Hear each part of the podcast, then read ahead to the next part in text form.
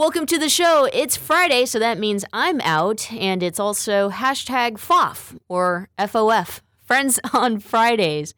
This Friday, we will broadcast John Zipperer's Week to Week show. The program today is brought to you by Pacific Fertility Center. When life needs a little encouragement, Pacific Fertility Center will be right by your side. Visit pacificfertilitycenter.com. And now here's Week to Week with John Zipperer. I'm John Zipperer, the host of the Commonwealth Club's Week to Week Politics program. You can find out more about Week to Week and all of the Commonwealth Club's many programs, including videos and audio, at commonwealthclub.org. Now let's join this week's program.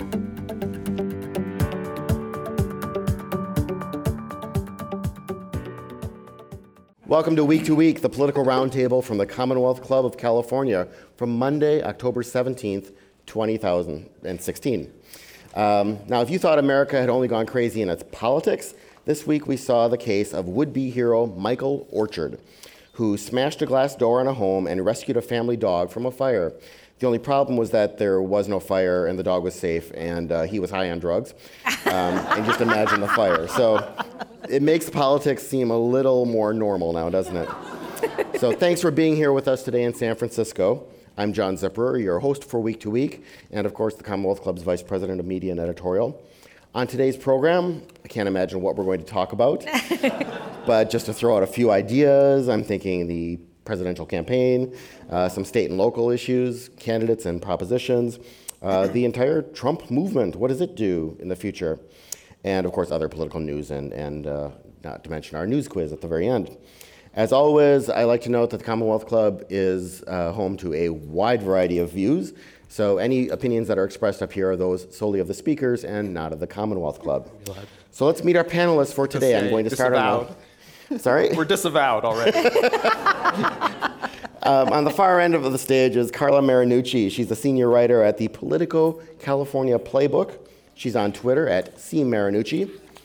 Next to her is Scott Shafer. He's senior editor for California Politics and Government at KQED.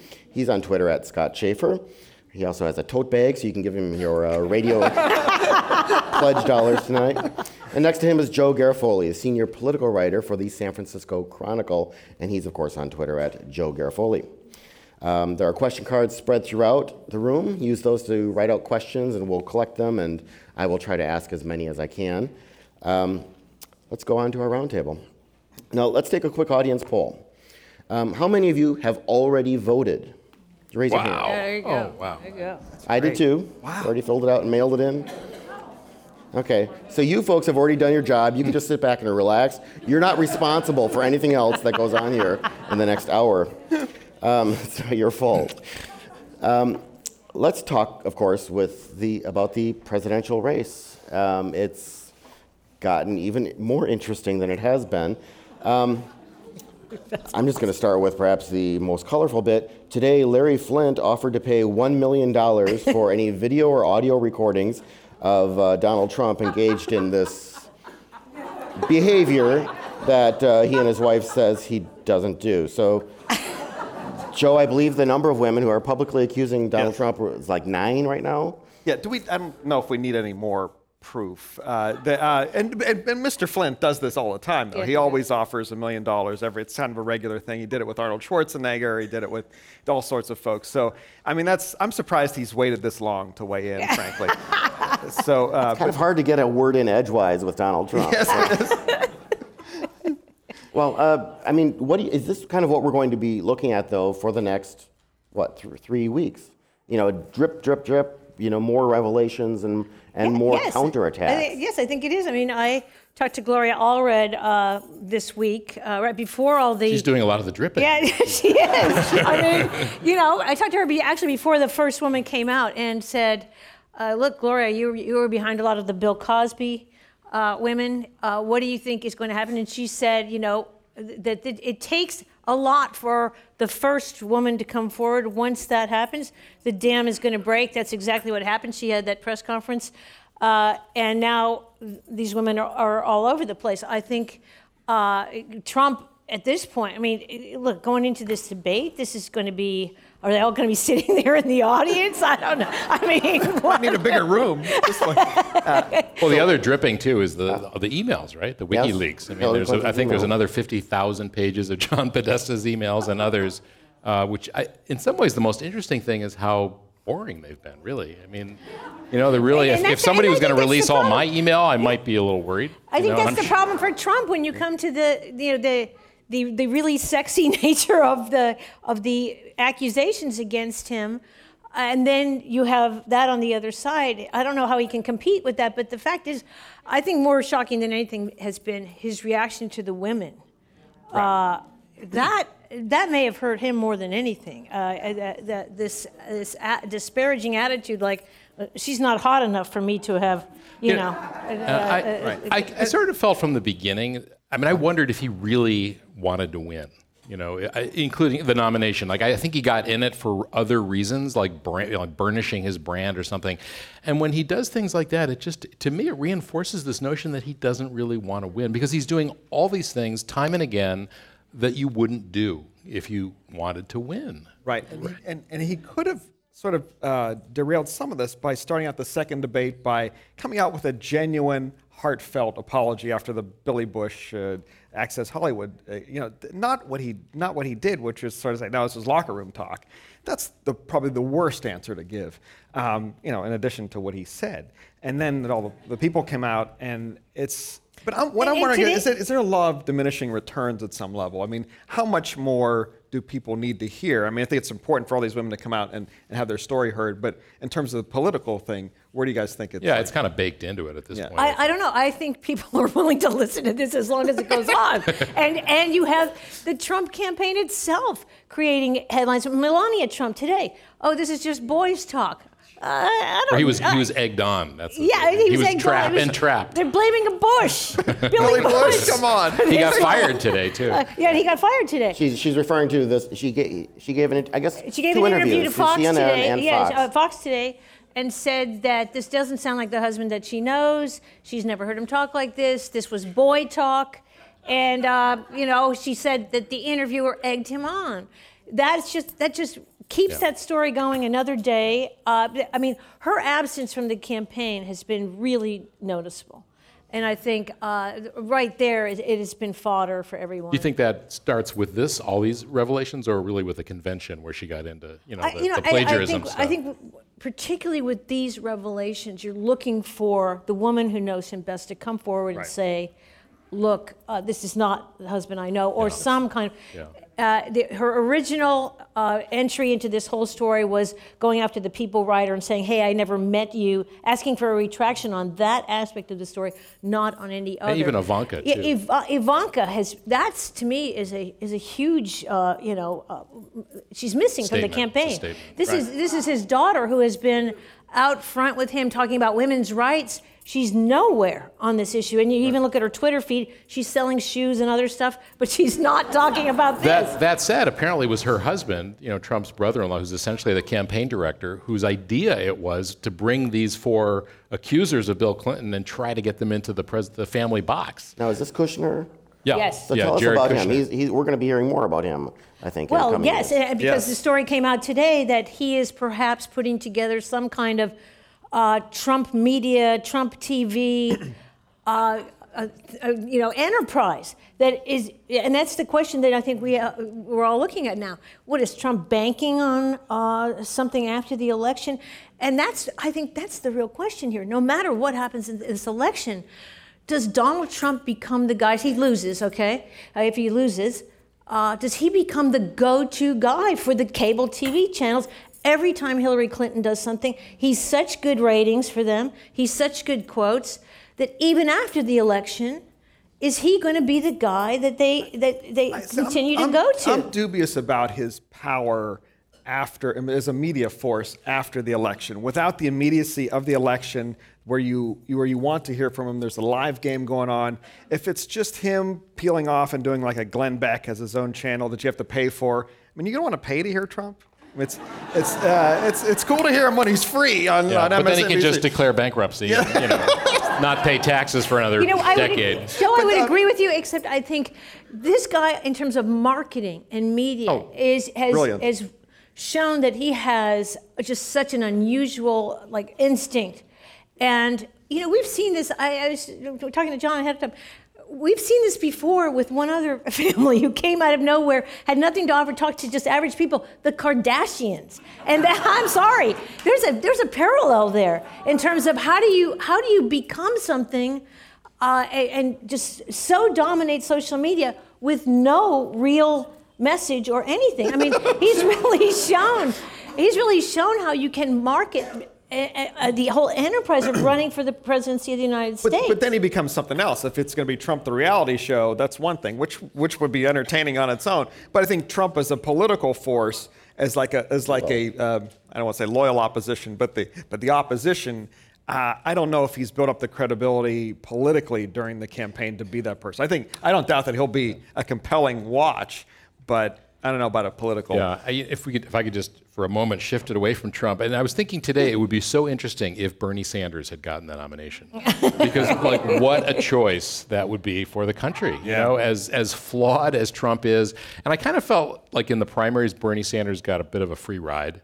Because Hillary wasn't going to attack him because she didn't want to alienate his supporters, and the Republicans would lo- would have loved to run against him. You know, so we'll never know. or but- Joe Biden for it. I mean, if Joe, or, uh, yeah, Joe, Joe Biden. was- Yeah, exactly. It's- but you know, it would have been such a polarized choice to have Sanders. I think in that case, you might have seen like a, But- a Bloomberg jump. But in. I do think, I mean, that, I think that's the interesting question to ponder now as we go forward is uh, Trump's whole impact on the political uh, stage as it is. I mean, we, we've seen somebody really take this and turn it into something completely different. And now I, I, I am not kidding when I say you will see other people get into this race, the presidential race, for the purposes of uh, making their brand. And Kanye West, I hate to say it, he's already said he's going to 2024? run. He was I mean, high when he know, said that, though. He was high when no, he said it. I don't think he's kidding.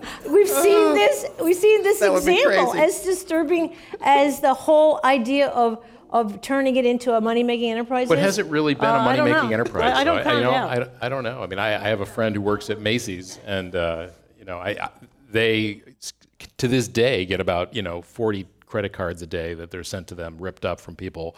Uh, but you know, I, has it really helped his brand? You know, I don't know. There was a piece on Marketplace today about uh, Brazil. There's a casino and a hotel, a Trump casino in Brazil, and people are still flocking there. You know? I, I think that that's the other aspect of this election that's going to be really interesting, is the, whole sort of reason for, for Donald Trump has been the brand, the, the, building that brand and marketing it. What happens to this brand after the election?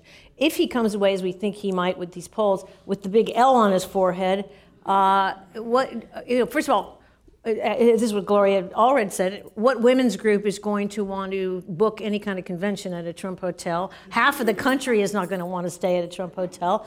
Uh, uh, you know, uh, uh, as you mentioned, foreign governments. Are they going to want to book uh, Latinos? Latinos, like well, we can just go down the list. And what happens to the brand afterwards? That's Yeah. what he spent his whole life building, and you have to kind of wonder where that goes. I, I want to circle back to the the women issue, and that is start with Scott. I mean, what is it fair game to bring up Bill Clinton and his past? well, I- mean, whether, whether or not how you, if you agree the way that he did it. Yeah. But is it fair to say, well, I, I, I mean, is it fair? Sure. I mean, everything is fair in politics in a sense. I mean, has it worked for him?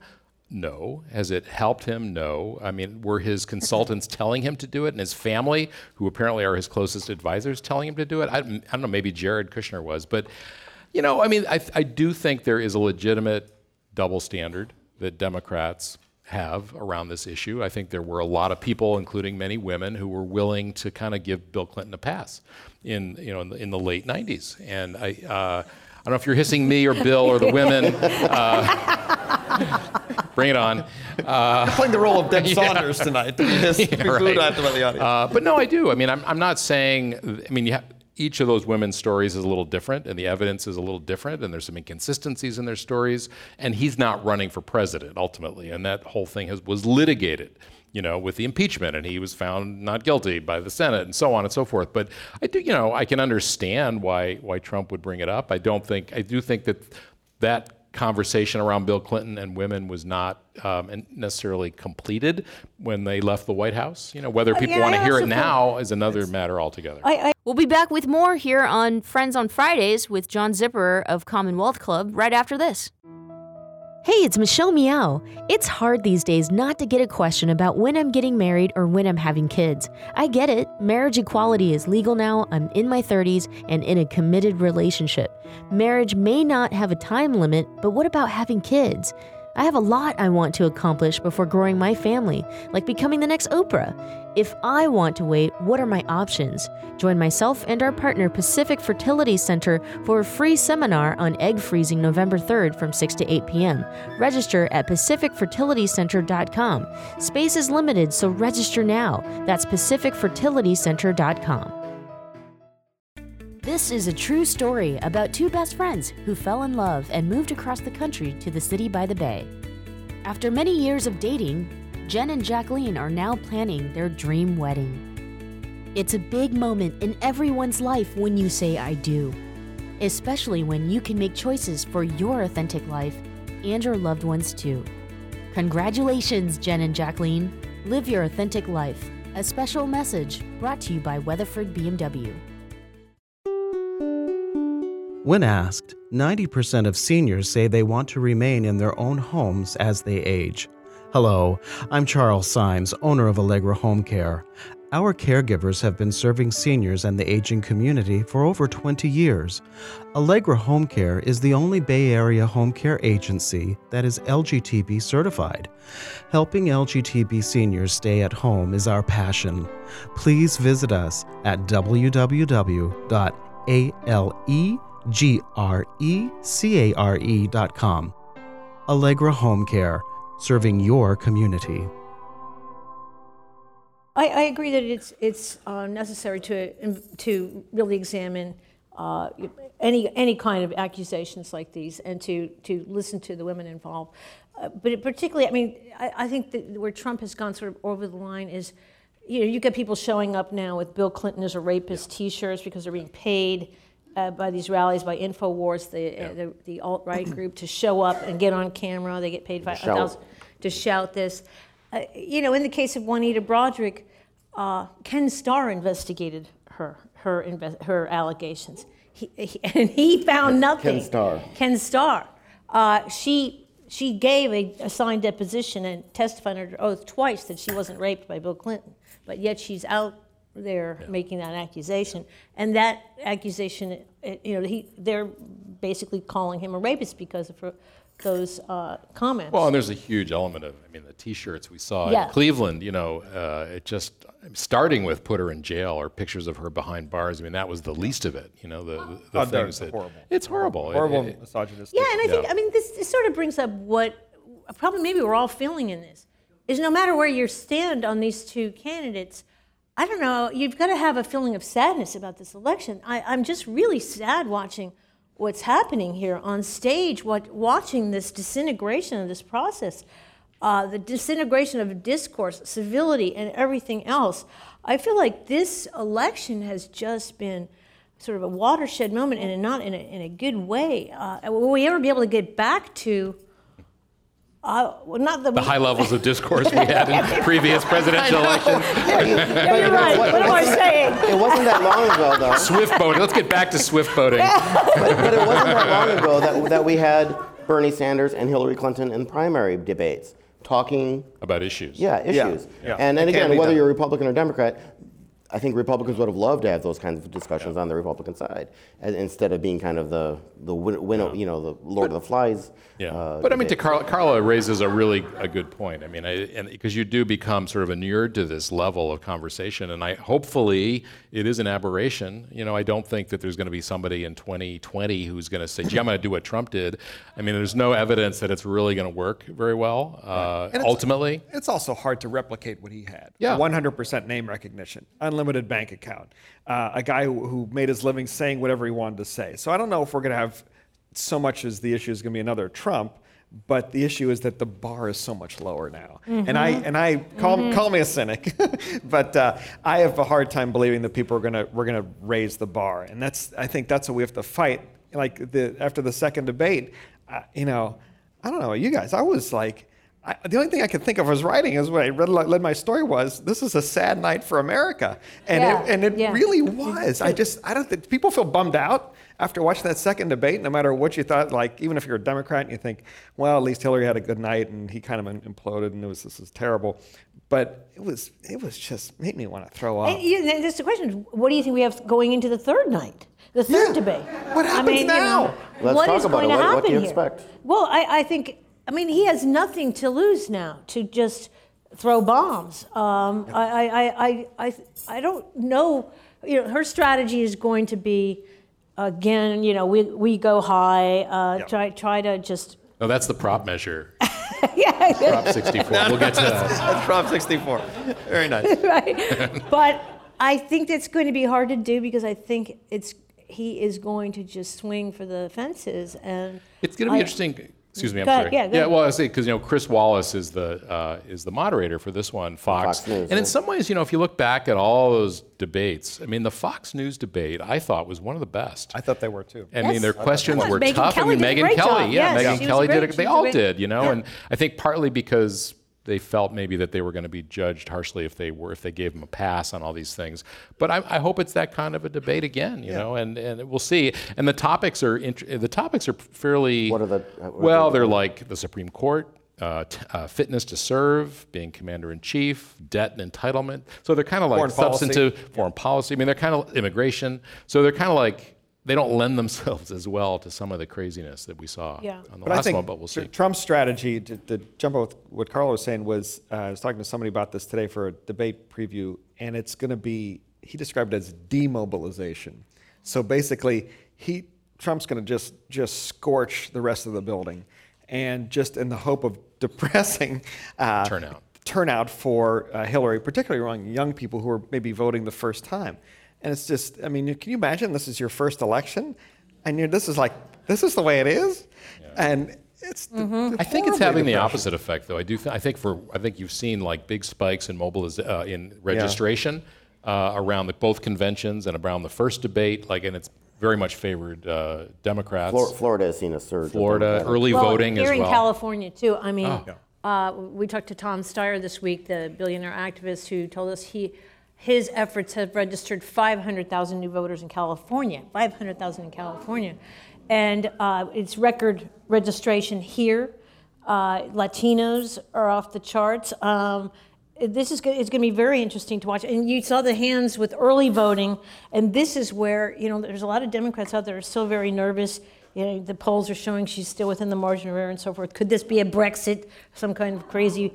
Uh, I think that when you talk to people like Donnie Fowler, who's running the uh, the Get Out the Vote campaign for Hillary Clinton uh, in all the battleground states, this is the real difference between the, the Clinton campaign and the Trump campaign and what's probably going to happen on election night. The candidate is important, absolutely, but there are a lot of other pieces to a presidential campaign, and it's all about that last 48 hours in most states. Here in California, a lot of us vote ahead of time.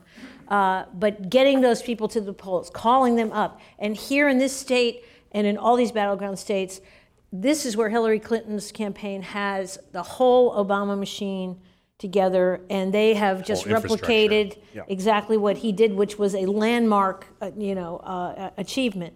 Uh, so, so that and is there's, and their there's nothing secret like weapon. that comparably on the other side. Yeah, I, Zero. Nothing. I, I think the challenge though is unlike Obama, who had a, a lot of natural enthusiasm around her. You're not really hearing that so much around Hillary. You know, I was talking to a friend of mine with the AFL-CIO, and he said it's really hard to get people to volunteer for her. They're going to vote for her, you know, they're for her, but to spend a Saturday or a Sunday making phone calls, walking precincts, he said it's really, really tough. Doesn't mean it won't. That you know that I know there's you not have- enough people saying yeah. yes, but you I know you have some people, a bunch of people going from California now to Nevada, which is starting to uh, uh, vote early this uh, this weekend. Mm-hmm. Uh, I was talking to the Hillary people today. They said they've got a bunch of people from Hollywood, you know, Jennifer Garner, a bunch of people coming out there.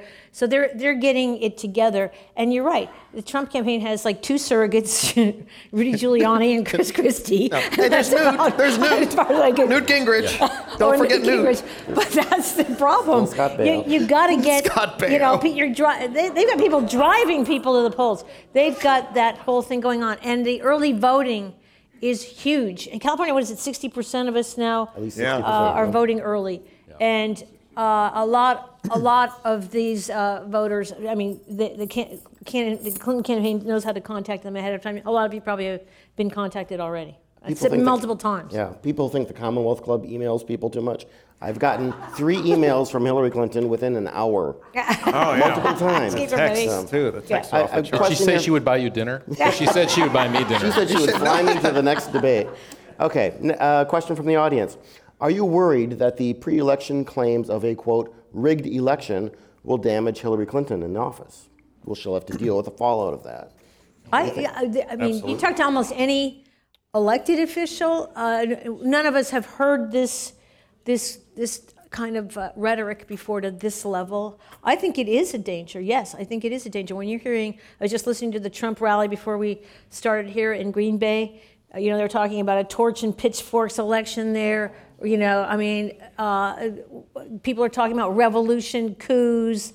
Uh, the- they're, they're talking be to, fair, I- CNN and watching- saying, I think she needs to be assassinated. I mean, that's like a felony. Hello. I mean, to even talk about it.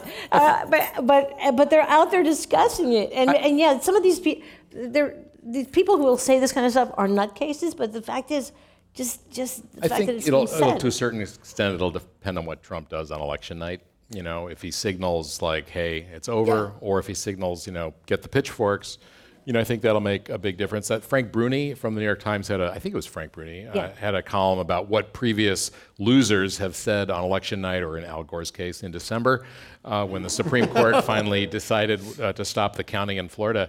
And it was quite striking, actually, to read what all of them said. You know, it was extremely patriotic.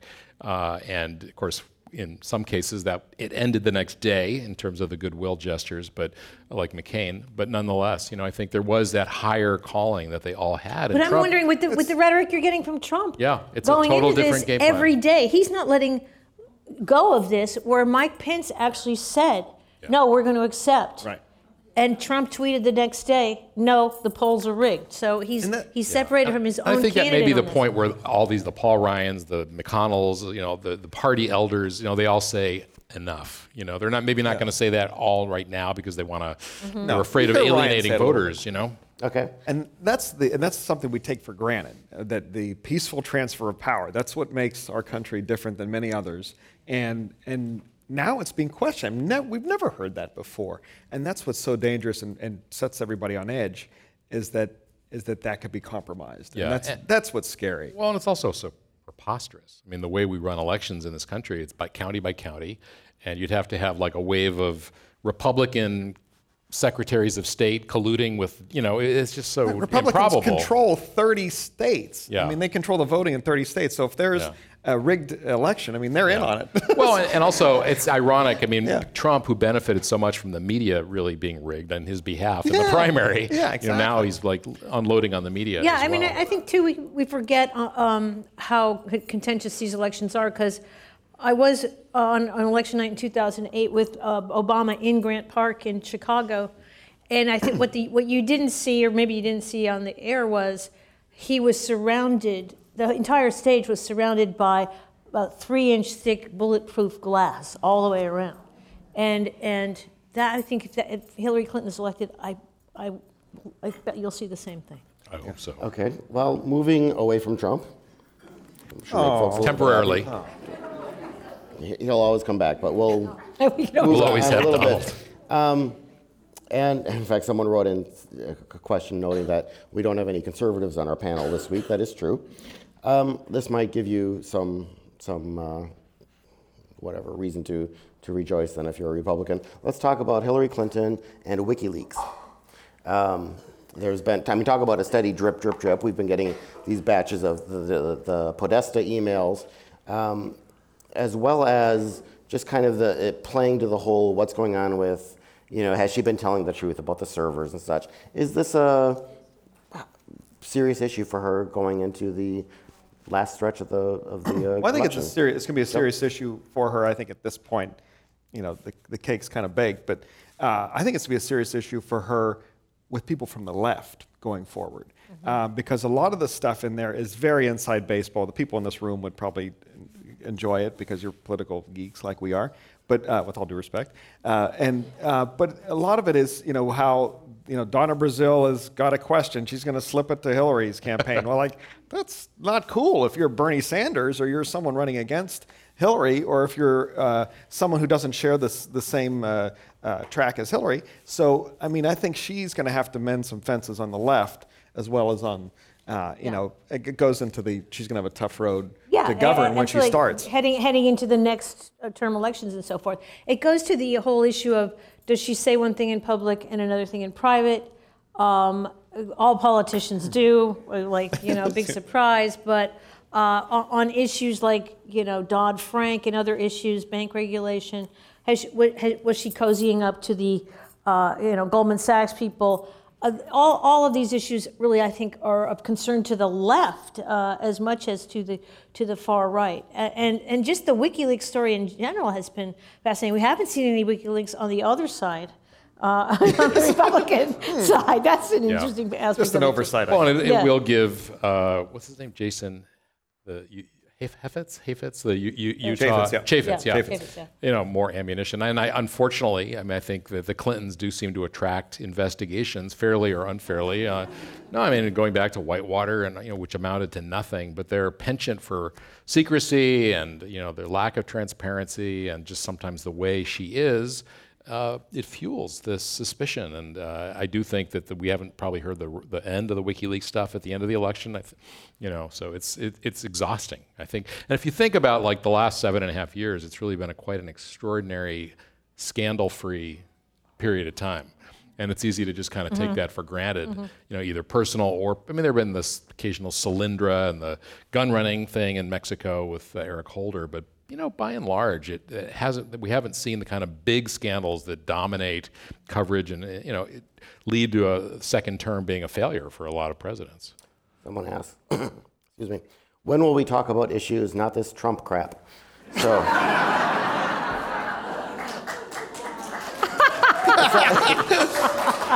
it sounds like a Wednesday night might be a, a- a debate. if they, uh, um, this was something that happened today. John McCain said something and kind of walked it back right away. I don't know if you heard about this. He talking, I think, at, to donors, I don't know if it was a public event or not, uh, said basically under President Hillary Clinton, Senate Republicans would continue to, to prevent any of her Supreme Court nominees to get a vote. Uh, later, he said, no, of course not, we'd, we'd vote on it. Um, was he just trying to do some red meat, do you think, for his. I, I think that, that sounded like red meat because I think McCain's going to be the least of your problems on that issue. He is one who's someone who's been who's been If he's a- a there. com- Yeah. If he's there, I think I think a bit. But uh, he he's been a compromiser over the years on, on immigration and other things. So I, I don't think It is going to be interesting. Excuse me. No. Just that whole idea of like, you know, are they going to continue to be obst- to be obstructionists, which is certainly a lot of the party wants, the base wants, uh, but it hasn't really gotten them what they wanted, which was the White House. You know, I don't. But on the other hand, you've got all these House members in safe districts, so they, they feel their biggest threat is like to be primaried on the right. You know, so they're Well, and I think that's, you know, they're looking at this right now. Uh, what is the effect on all these down ballot races? We were talking at here, even here in California, you've got races like Darrell Issa, uh, who has been a darling of the conservative uh, uh, movement n- nationwide. Uh, he's never lost an election uh, with less than double digits, and now he is really facing a challenge and looks like he may lose uh, to um, Doug Applegate. And they say our I'm like there's no conservatives in the audience. Yeah, exactly. Who are you, who are you Yeah. complaining about it?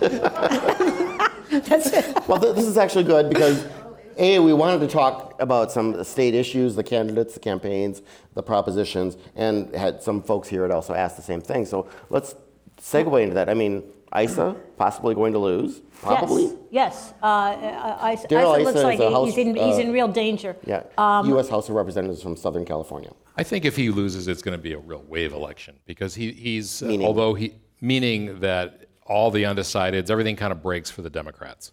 Uh, and a lot of the close races go against the Republicans because he does have a registration advantage. Uh, he's running against a candidate who's, you know, he's not a great candidate. He's got his own issues, his own personal problems, although he is a Marine, which plays well down there. Um, so I, I, I, do, I think he could lose. He absolutely could lose, and I think it just got shifted from, you know, leans to whatever they downgraded Yeah, it to less yeah. secure for the Republicans. So he could, he definitely could lose. But I think if he does lose, it's going to be a really bad night. for another- Republicans. Another- Democrats are kicking themselves though because they had a chance to probably kick, pick up more seats, but their bench is they weren't ready for a lot of these challenges. They're like, who's you know, Darrell Issa is a safe seat, so they didn't they weren't Yeah. grooming anyone to to to jump in there.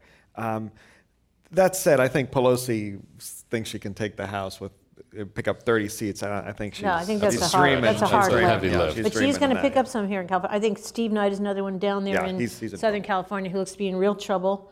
Uh, and, and you have some Democrats who were looked to be in trouble and are no longer in trouble. Ami Bera up in uh, in Yeah. the Sacramento area now. Latest poll shows him 11 points ahead now. Really? Which, which poll is that? Uh, Ben Tulchin's polled Oh, really? uh, today, from what I hear, uh, and that was a n- real nail biter for the Democrats. Ironically- He, he lucked out. He had some outside help. Was the, his opponent had like a sexual harassment? Yeah, Yeah. yeah, and that- issue that's, against that's him. going on. But the I- Trump thing too is Yeah. that's weighing in there. Oh, yeah. Ironically, I think the, one of the most endangered Democrats uh, is Mike Honda. You know, who, uh, but even if he loses, which seems increasingly possible, uh, it's going to remain in Democratic hands. And I think that's another problem for the Darrell Issas of the world is you've got this statewide ballot with, with you know Trump.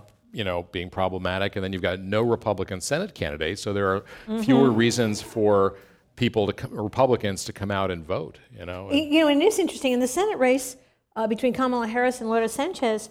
Uh, the uh, the polls are showing 25% of the Republicans are just going to leave it blank. Yeah. and they volunteer that to the pollsters. They Yeah, weren't even think asked about it. fascinating. I'm not voting for either one Uh, of to the point where Sanchez a, a, a, was a super PAC or a, a, a PAC Yeah, Super today- PAC supporting her. Yeah. Yeah, it came out with an ad today uh, comparing her to the liberal Barbara Boxer, which didn't go Yes. over well. No, no, no. It was, it was they, Yeah. com- yeah, compared comparing Harris, uh, Har- Harris, Harris, Harris. to the liberal Barbara Boxer, trying to get Republican votes. It's kind of interesting to watch. Uh, you know, the, the top two primary in California has created these Democrat on Democrat races. That's what's going on in the Honda Khanna race, where Honda just came out with a new ad. Uh, which purports to show Khanna, you know, in the backseat of a limo, uh, Yes, that's dialing Wall Street, you know, uh, that kind of thing. Um, it's it's we're gonna. I think you're gonna be looking at California at these Democrat on Democrat races for a long time to come, particularly at the statewide level, and it's gonna get ugly. It is because you've got. I mean, the Republicans are becoming less and less relevant, and so you, you know, the the Democrats are not very um, homogeneous. I mean, they have business Democrats, moderate Democrats, and you know, the more that the Republicans are kind of pushed aside, the more these intra-party squabbles could become nasty and personal. And that, that's the pitch that uh, Loretta Sanchez is making, right? She's more of a moderate Southern California Democrat. That's right. Yeah, although, yeah, I mean, she's con- she's also an example of it getting nasty a little bit. Yeah. You know, she's contributing to it, but just you know, I'm not criticizing her that she's doing what she has to do to try to get votes. Is there any chance that she would win this election, do you think? Slim. I very think, slim. I think most of the polls show, slim, yeah, yeah, Kamala very Harris in really good shape and and money uh, way ahead, and she's gotten the endorsement of everybody. every Democrat. So- I have, so- to, I have to say, you know, I, I f- personally, uh, just as a citizen, uh, find it a little disappointing that there wasn't a more robust uh, discussion and campaign around that Senate seat. It's so rare. It's been 25 years since there's been an open Senate seat in California. Alan Cranston, Barbara Boxer won that seat. And, uh, you know, it would have been more interesting if, like, a Xavier Becerra had gotten in from like, a, a congressman from Southern California or uh, Eric Garcetti, the mayor of Los Angeles, somebody who could really have brought, you know, elevated the debate. I mean, I think they were so relieved that Sanchez got in because she's, you know, she's a little um, unscripted. Yeah. You know, she's Well, just and, a, and, and she didn't. Which is campaign was very confusing. It is endearing, but I don't know if you know for U.S. senator. But uh, she didn't seem to be trying that hard either. There wasn't a lot of campaigning outside of Orange County, but and she's from Orange County, so it's like if it, so, and they didn't have any money to to get. Uh, uh, to do big ads or to do any other kind of broad statewide name recognition campaign. So most people still don't know who she is. Yeah. And it, it is sad, but I don't think I didn't sense a lot of. Um, and she's and she's giving up her house seat, so why not go all, All out, out, yeah. for And- it and and just get in Joey- the car and drive around? And Joe, as you pointed out today, uh, you had a story on Kamala Harris being such a cautious candidate. She really is. She she did not want to make any mistakes. She just played it safe the whole way. Well, and, and also just, I think, in a way, hiding behind her title of Attorney General to avoid talking about all kinds of things from, you know, policing issues to uh, things that were on the ballot, to things that might be on the ballot, you know, just say, well, I can't talk about that. I'm the Attorney General. And it just, uh, you know, which is not what previous Attorneys General have done, you know, so it's just really super cautious. Let's talk about some of the propositions. Um, marijuana legalization. Well, I think this is Carla? the, this to me is the, really the one to watch. Uh, uh, Gavin Newsom is uh, the main proponent here, along with Sean Parker, a big uh, billionaire from Silicon Valley. We're told that you know Sean Parker's real interest is social justice, but it's like wait, wait, a lot of these guys, let's face it, are betting on what's happening here. Uh, we're, we hear about land being bought up in Northern California, big money interest coming in, and I'm wondering. I, I don't know where the polls are on this one.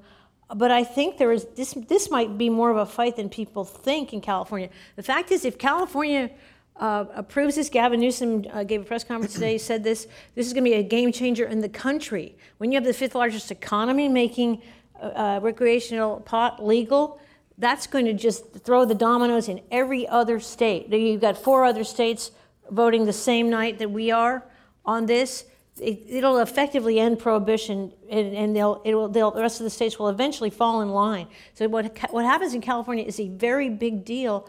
I think what is the concern? There's a there's tremendous concern still on, you know, uh, does this put more people out on the road, uh, you know, who are high? That's the question he got asked today.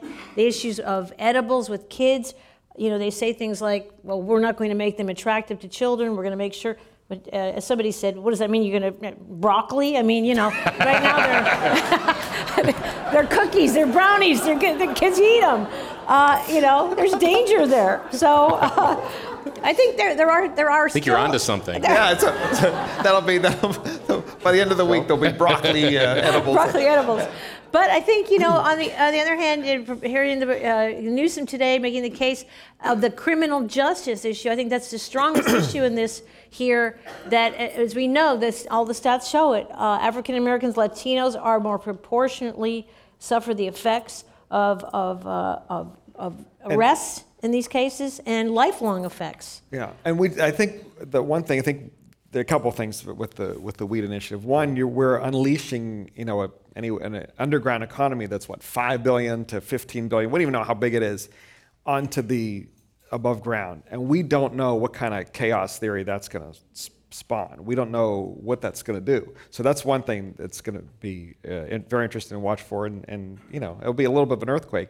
Um, and uh, the other thing, the social justice thing, I think is a little might be a little bit. Let's not expect to wake up tomorrow and say, "Well, everything's fine." You know, black and Latino people aren't going to be pulled over for weed anymore.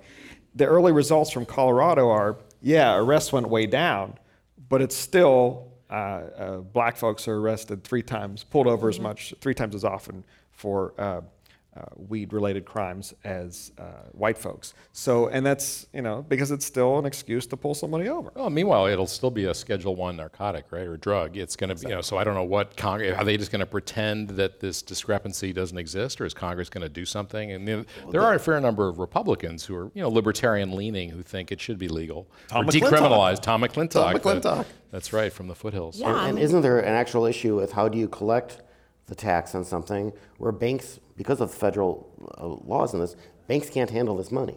I think they're working that out. Are they? Yeah. Yeah, there's some credit unions you can kind of go in through the back door on. Joe will tell you about them later Yes. after the program. They're the San Francisco Credit Union. They'll happy to take the money. It's a new revenue stream, I think they like to call it. Easy the Save the terms. Chronicle. um, let's talk about another couple uh, of propositions. There are two death penalty propositions. One seeks to speed it up, make it more efficient. Another says end it. Um, Scott, you uh, want to tell us what you think about those? Uh, well, I can't tell you what I think, but no, it's you know it, everything. Everyone agrees the death penalty in California is dysfunctional. It's broken. You know we have uh, since uh, we reinstated the death penalty in 1978. We've the state has handed down more than 900 death penalties. Uh, we've executed 13 people. The leading cause of death on death row is old age and suicide. It's true, uh, and natural causes generally. So it, it isn't working. And I, the question is like, can it be fixed?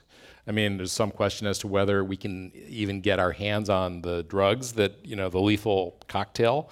You know, a lot of companies, uh, because of protests on the left from death penalty opponents, have stopped using, allowing these drugs to be used. So, uh, I mean, Jerry Brown is just running out the clock. I mean, the last thing he wants to do is preside over an execution in California. I mean, it's been over 10 years since a federal judge said, you got to come up with a different protocol. And we still don't have a protocol. You know, it's sort of in the phase of being uh, talked about uh, and public comment. So, you know, that said, I think that there are a lot of people that like the status quo. You know, they're, they're, they do think that there should be a death penalty for certain crimes, the most heinous, you know, Richard Allen Davis, you know, Polly Klaas's killer. Uh, there, there, so I think there are a lot of people in California who are reluctant to take it away altogether.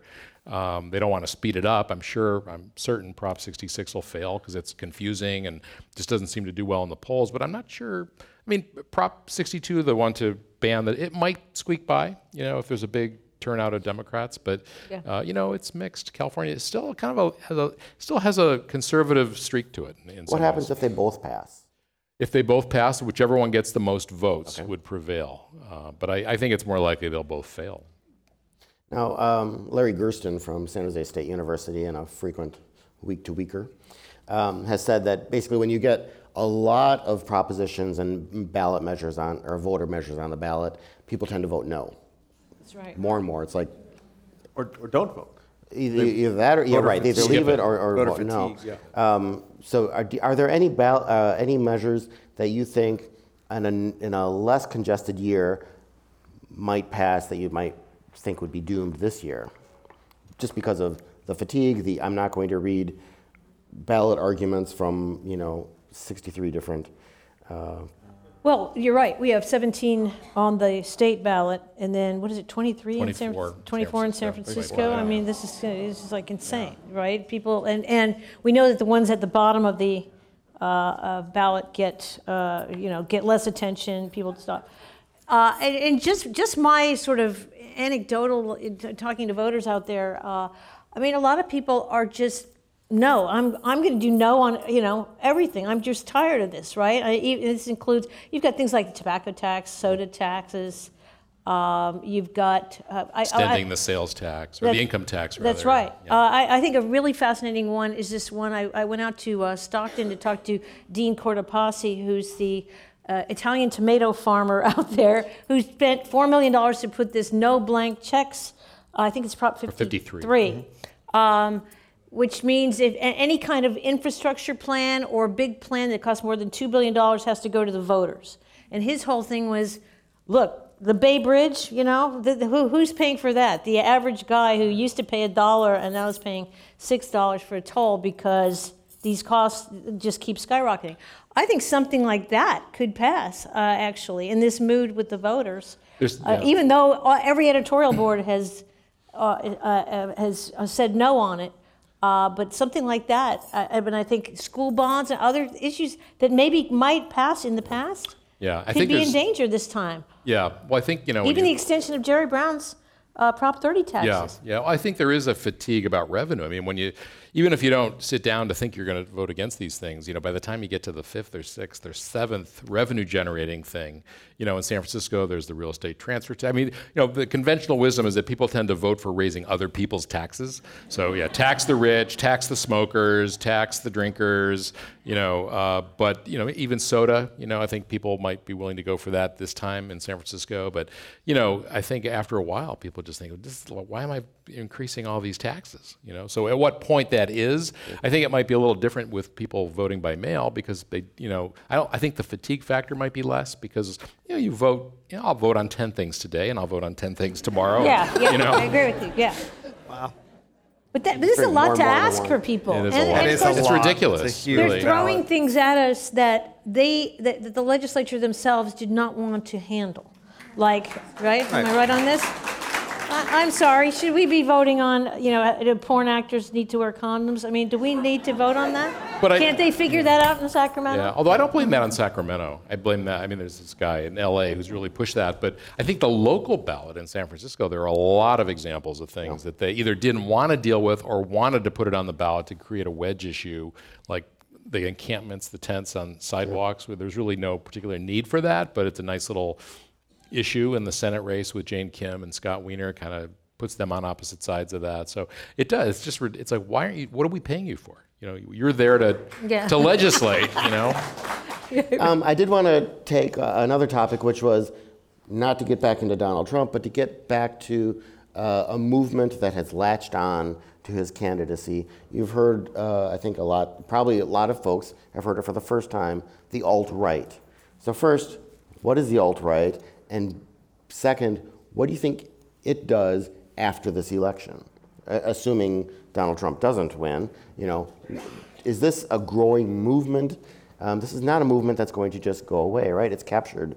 Uh, You know, I think this. I think this was a movement that grew up. I mean, uh, the alt uh, right um, uh, came out of alternative media sources like Breitbart, like Infowars, uh, a lot of uh, groups out there that are not traditional or mainstream media, and we know where the trust factor is on a lot of our own, uh, you know, work. So that's.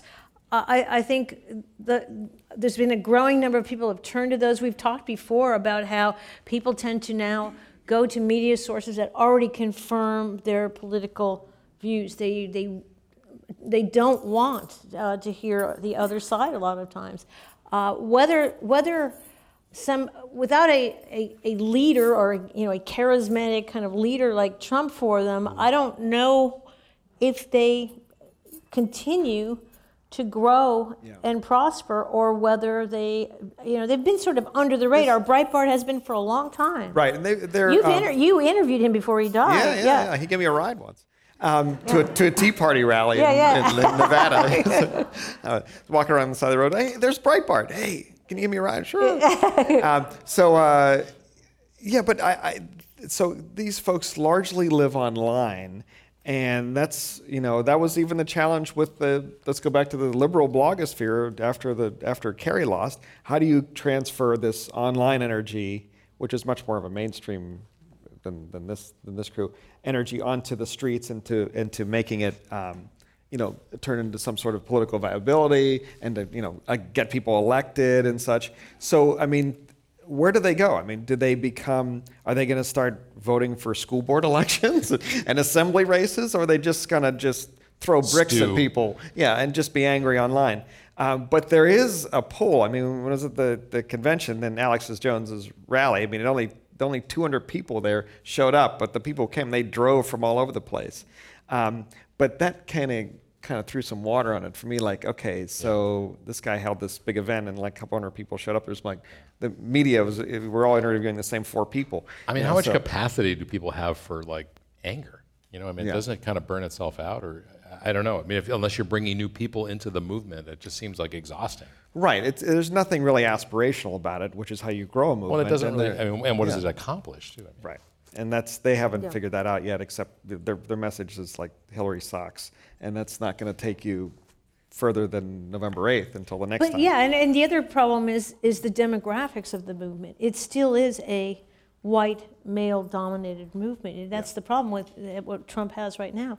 Women are just not uh, are, are not attracted to uh, hi- his candidacy. Uh, so you don't know. think his outreach to women over the past couple of weeks has worked?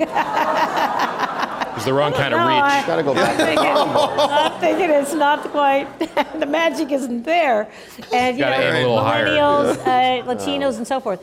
Unless you have, these are constituencies, especially when you're talking about Latinos, the numbers are huge. And this time around, I think they're going to break the bank. And the fact is, you, you don't attract new blood to your movement, uh, and, and you're nowhere. And I'm not sure, we'll And see. that's a yeah. I mean, that's a problem for the Republican Party generally. Okay. Let's get through some audience questions here before we get to the news quiz.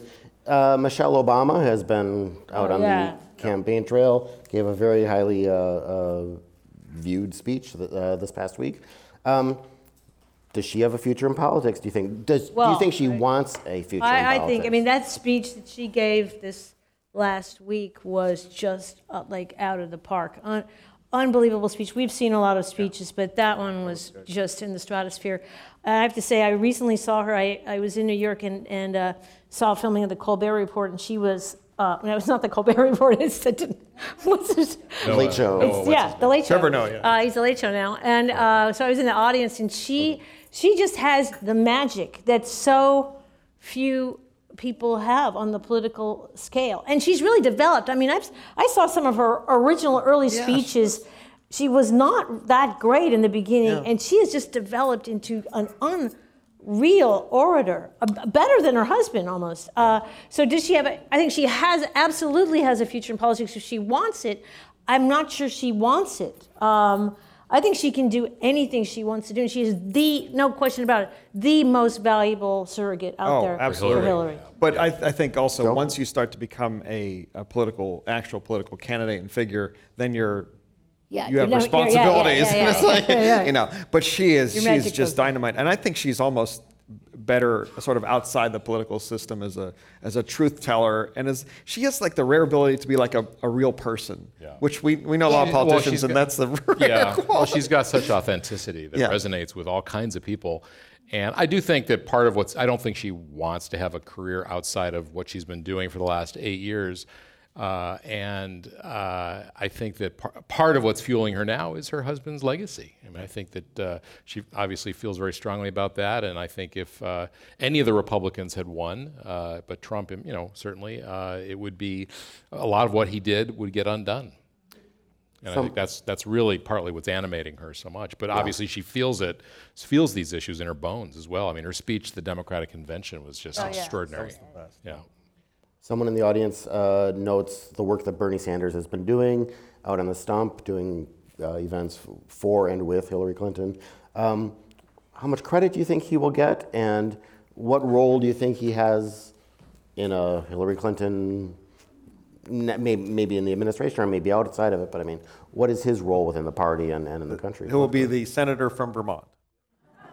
Yeah, he's not, not going to be inside the House. Um, Yeah. And he's probably more valuable there. I mean, uh, as, as someone who can sort of speak his mind, he, you know, he's not going to. He's an outside player. He's an outside. If the Senate flips, I read this today, but I can't remember what committee. He's going to he'll he.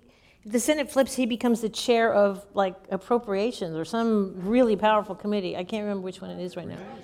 Budget. that's Budget, it. So that's you know no small. That will be interesting, yeah. Watching him, yeah, handle that one will be fascinating. Okay, John McCain. John McCain, given his comments, I wanted to get back to uh, do you think he has a chance to lose his seat? Um, I've heard that from one Republican uh, analyst. That would be, when you were talking about a wave, Yeah. I mean, that, would- that would kind It of would be take a harbinger real wave. I mean, somebody described, they were talking about Georgia, actually, but Yeah. I would add maybe Arizona. To, they described it as the, the, the, the Charlie Brown football, you know, where they, they, before they go to kick it, it gets pulled away. You know, it looked like they were going to be able to kick it. Was that Lucy that did Yeah, that? yeah, again? Uh, so, you know, I think. Um, Sure, it could happen. I mean, I think there's a there's an odd combination of things happening. First of all, he's been there a very long time. Uh, there's an increasing number of Latinos in Arizona. They've got a you know a decent candidate running against him, a woman, Ann Kirkpatrick, uh, and he's also the, you know like so many Republican candidates, they're in this bind. You know where if they say if they disavow Trump, then they really infuriate those that part of the right. party. Yeah. Uh, but if they're for him, then he, you know he loses another demographic. So it's it's kind of a rock and a hard place for for him. Um, so, but he could lose. Yeah, he could lose. Okay. Um, Sutter Brown, California's first dog. Oh yeah. Yeah. Carla, I know you this have is a the- soft One thing we can all agree on. Oh, this, the, in case you governor's don't- dog. Yeah, the governor's dog is a little corgi, Pembroke corgi, uh, just a, a, a, a real celebrity in, in Sacramento. If you walk around with him as we have, um, just he attracts people from all over. He's just, uh, this is, it's, it's very, he's very ill right now, and you know he's gotten more Twitter action than Jerry Brown has in the last five years. He's more entertaining on Twitter than Jerry Brown. It's it's it's really a, a quite a It's, cool Story. it's so interesting. I mean, Jerry Brown, uh, for he has many, many strengths, but I would say hu- the human touch is not one of them. uh, and those dogs, I mean, Sutter was his sister Kathleen's dog, and she moved, I think, to Chicago, and so they took the dog, and now they have two dogs, uh, Colusa Lucy and uh, Sutter. Uh, and it's just humanized him in such Yeah, a it way. really it's really has. sweet uh, Yeah. to see. And, you know, he's a political animal. Uh, Sutter is, they've used him in campaigns and they had cards with his picture on it in, on behalf of uh, one of his issues. And it's, you know, it's just, it is one of those, I mean, I think we can all relate to our pets, you know, and it's it's a bipartisan thing. And I mean, I had to put uh, a cat down a while ago and just a few months ago, and you know, you just I think it's something that we can all relate to. It's uh, but it has really humanized him Yeah, it in a way that's it's yeah. very sweet, and uh, you know, I think we all we all feel for the pooch. Thanks so much for tuning in today. For more on us and other programs or podcasts you might have missed, you can head to michellemeow.com. See you all next week.